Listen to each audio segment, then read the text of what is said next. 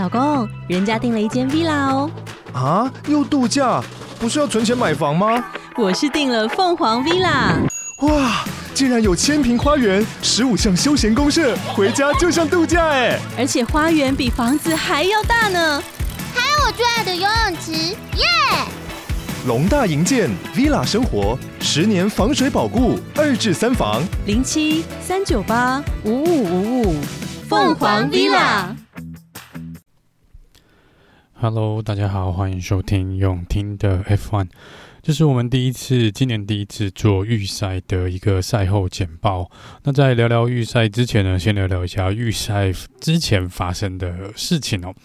那首先是在二十位车手里面呢，每个礼拜原则上都有很多不同的报告啦，哦，跟一些这个呃，不管是会议也好，或是一些他们活动，他们需要做的一些清单的事情要做。那这个礼拜呢，有一个清单呢是，就是关于呃大会去年开始呃。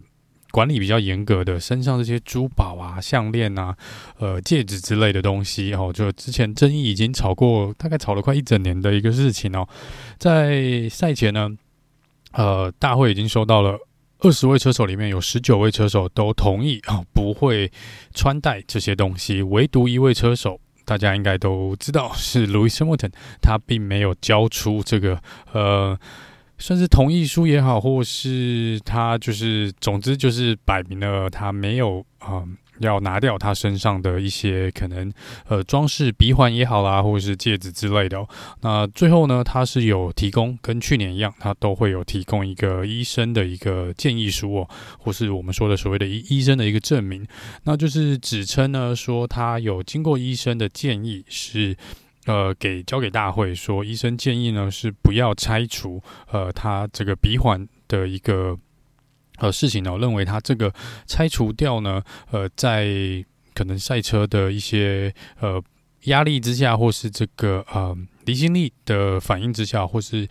有可能造成意外的状况下呢，是有可能造成他鼻环如果拆掉，可能会有一个我不太确定是伤口或是。呃，一个洞在那边吧。那他是说，这的确是有可能造成卢西莫等身体更多的伤害哦。那这个伤害当然是包含毁容之类的事情啦。所以在这边就是，嗯、他们就跟大会提出申请嘛，说我们就是遵照医生的建议。所以大会这边最后还是许可了，就是他可以穿戴这个鼻环来进行比赛了。那这是毕竟今年二十三场比赛的第一场比赛哦。我不知道接下来二十二场大会是不是都会。比照办理这个事情哦，这个不知道，但是呃，才刚开始哦。这今年第一场比赛，我们就已经有这个呃，要送给大会这边来做审核的一些事情哦，这倒是蛮快速的。那我们接下来就看看今年大会会不会针对这一点有更强硬的一个态度了哈。那另外一个是在 Lance Stroll 昨天在自进行自由练习的时候呢，大概发生了两个比较大的事情。一个是他在呃结束自由练习的时候下车，需要工作人员来帮他搀扶，来帮他拉出这个车子里面哦。那二来是从他的 onboard camera 上面看到呢，应该是说我们看到的画面是左手呃他有从移开了方向盘，又呃从方向盘的可能。中央的位置抓的位置呢，他把它往下，然后去帮他做一个右转的一个动作，就是左手出力来转动这个方向盘哦。那在这个画面呢，是官方这边也有公开这个 onboard 的画面，但是实际上看他自己的 onboard camera 已经发生了不止一次了。那这个他有说他的两只手呢，呃，可能还是有轻微的疼痛啦，但是在所有的呃目前大会这边。因为每一位车手呢，如果受到有受伤或是有一些意意外的话呢，其实要来参赛之前呢，都还是需要医生的一个核准哦，跟大会这边的一个同意。所以其实呃，在 Lance Stroll 这边应该是已经经过了医生的检查了，然后也有进行过相关的测试，就是有一些基本的一些体能测试哦，要让呃医生来评估他到底适不适合出赛。那这个看起来是没有问题的，只是他到。刚刚看到影片哦，到今天的比赛前自由练习三的时候呢，他的右手还是贴着胶布哦，所以这个嗯，可能还是有一点点的不舒服了哈，这个可能对他明天来说呢，要跑五十七圈会有一点点吃力哦。但是他的成绩今天还算不错，我们等一下会来聊到这个事情。好，那接下来就直接进入预赛简报的部分哦。如果是新加入的朋友们，才刚开始看 F1，那预赛的机制呢，我们这边再先跟大家简单的做一下介绍。如果不是一个冲刺赛或是特殊预赛的条件的一个状况下呢，一般的预赛我们会会分成三个区块，也就是我们俗称的 Q1、Q2 跟 Q3。那在 Q1 呢，就是所有的二十台车都会在场上来进行最呃这个呃。圈数的一个呃，去想办法去做最快的一个圈数。那在 Q One 呢，因为车子比较多，所以会使用这个十八分钟，这个时间会比较长。那我们会在 Q One 呢淘汰掉最慢的五位车手，也就是说，从 Q Two 开始呢，会有十五台车子在场上。那进入 Q Two 之后呢，这个预赛的时间每一个区间就会变成十五分钟。那在 Q Two 我们一样会淘汰呃最慢的五位车手，也就是到了 Q Three 的时候。啊，就会只有十台车子在场上，然后一样是十五分钟哦。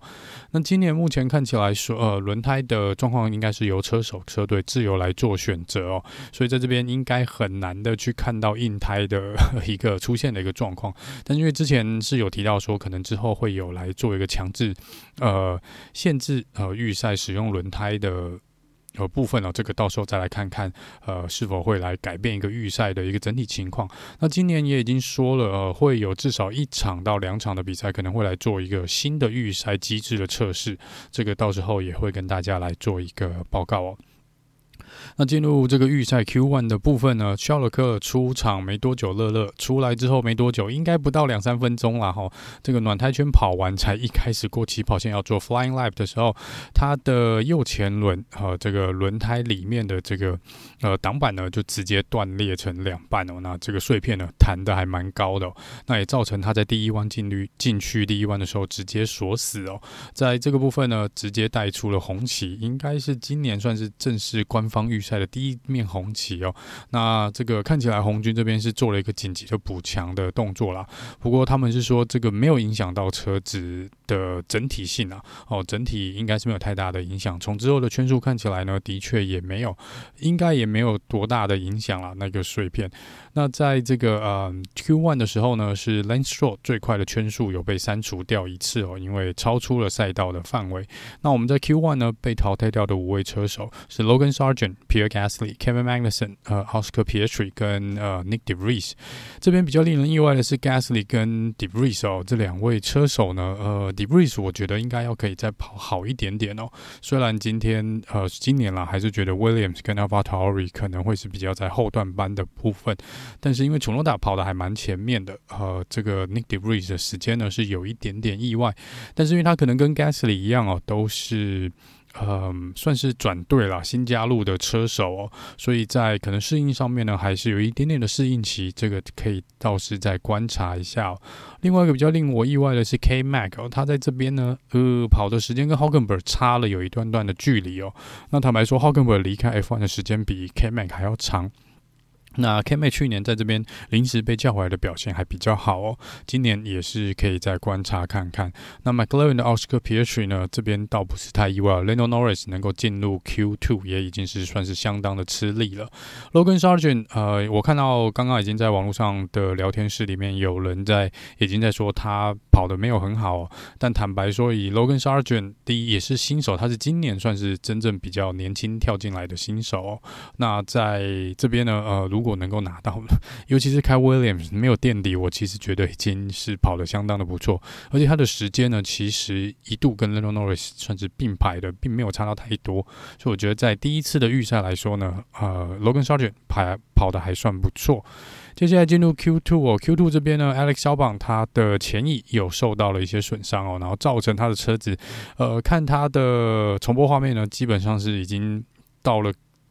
第二区块左右就已经是不受控制的一个状况哦，左滑右滑的，所以在这边他当时就直接放弃了，呃，做出这个最快的圈速，所以在这边被淘汰掉的五位车手呢，垫底的是 Alex Alba，那这个。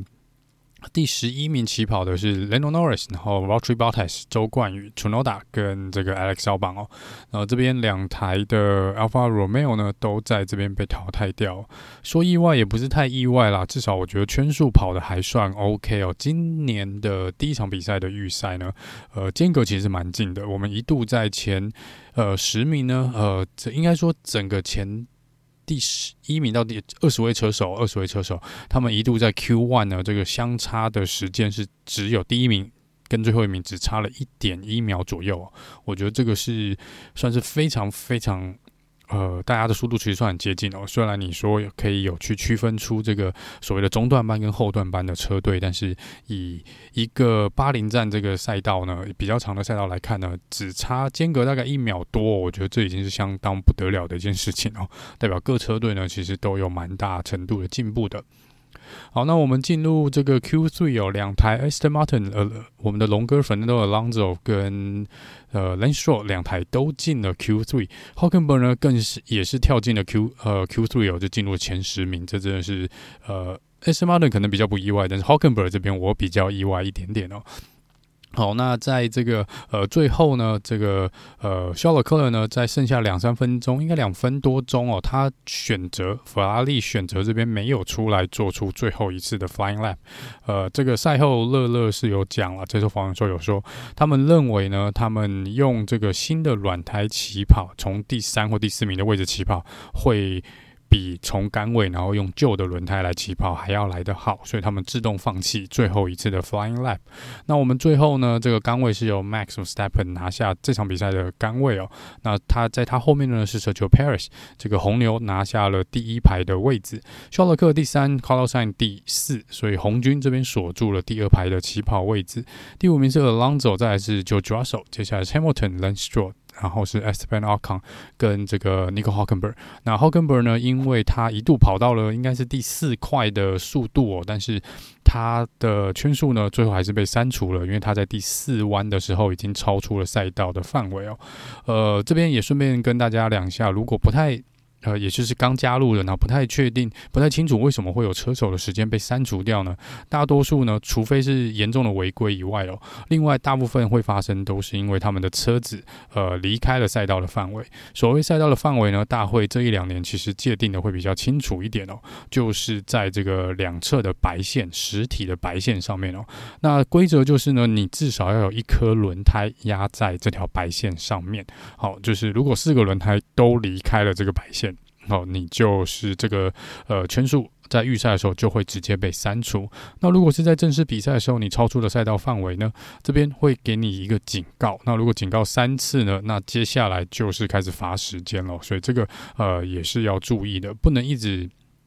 呃，超出赛道范围，然后这个是绝对不被允许的。那以前呢，可能在没有那么好的监视系统，或是呃大会这边并没有在每一个可能疑似跑出去、容易跑出赛道范围的弯道这边来进行这个呃监控哦。那现在是有除了鹰眼系统以外呢，呃车手的 onboard camera 跟这个赛道上面都有埋这个摄影机哦，跟感应器。据说今年好像也有在车子的身上装新的感应器哦，就是如果车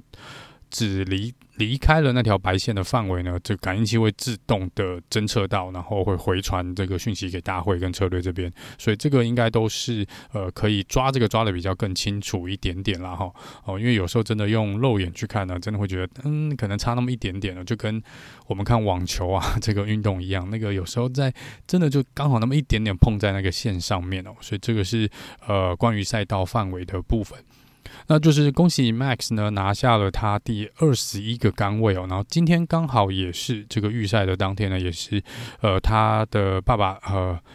这个五十一岁的生日，所以他在这边 有时候他是祝算是一个送给他爸爸的一个生日礼物哦。